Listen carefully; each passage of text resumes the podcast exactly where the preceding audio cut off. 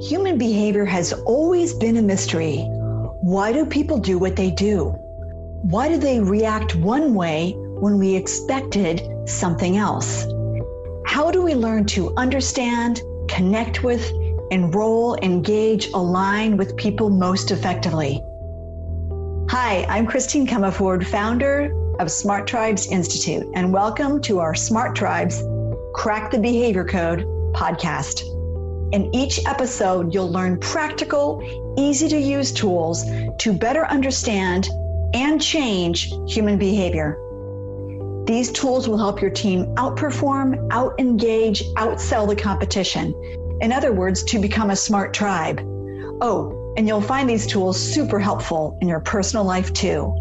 Let's go.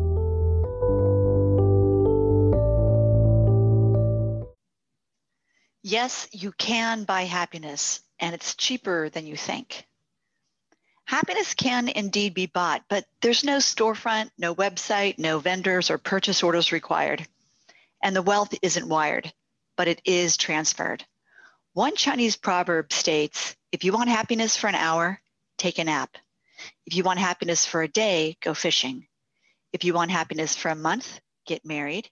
If you want happiness for a year, inherit a fortune. If you want happiness for a lifetime, help others. So here's how to get both rich and happy, guaranteed.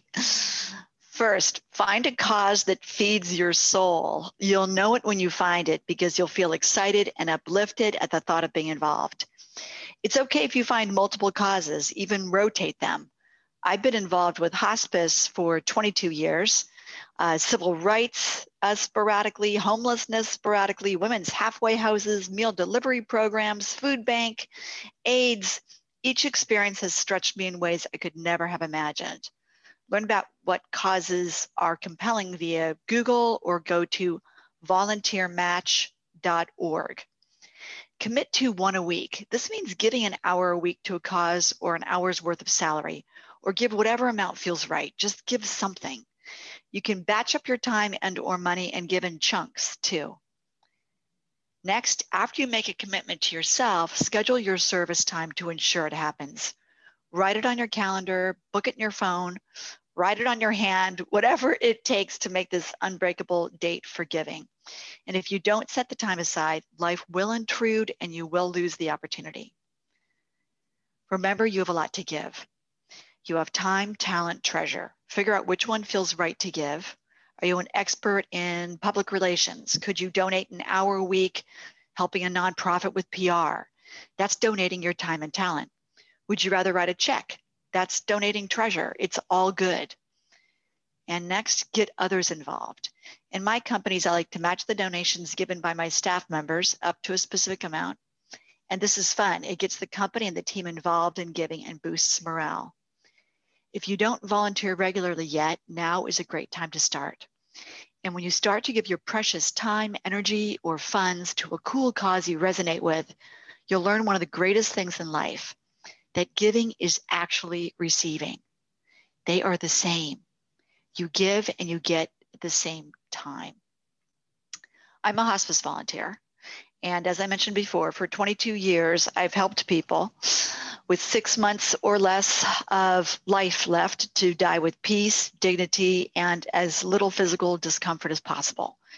Each of the fifty-two people I've had the honor of supporting through the death process has been really, they've been remarkable teachers to me.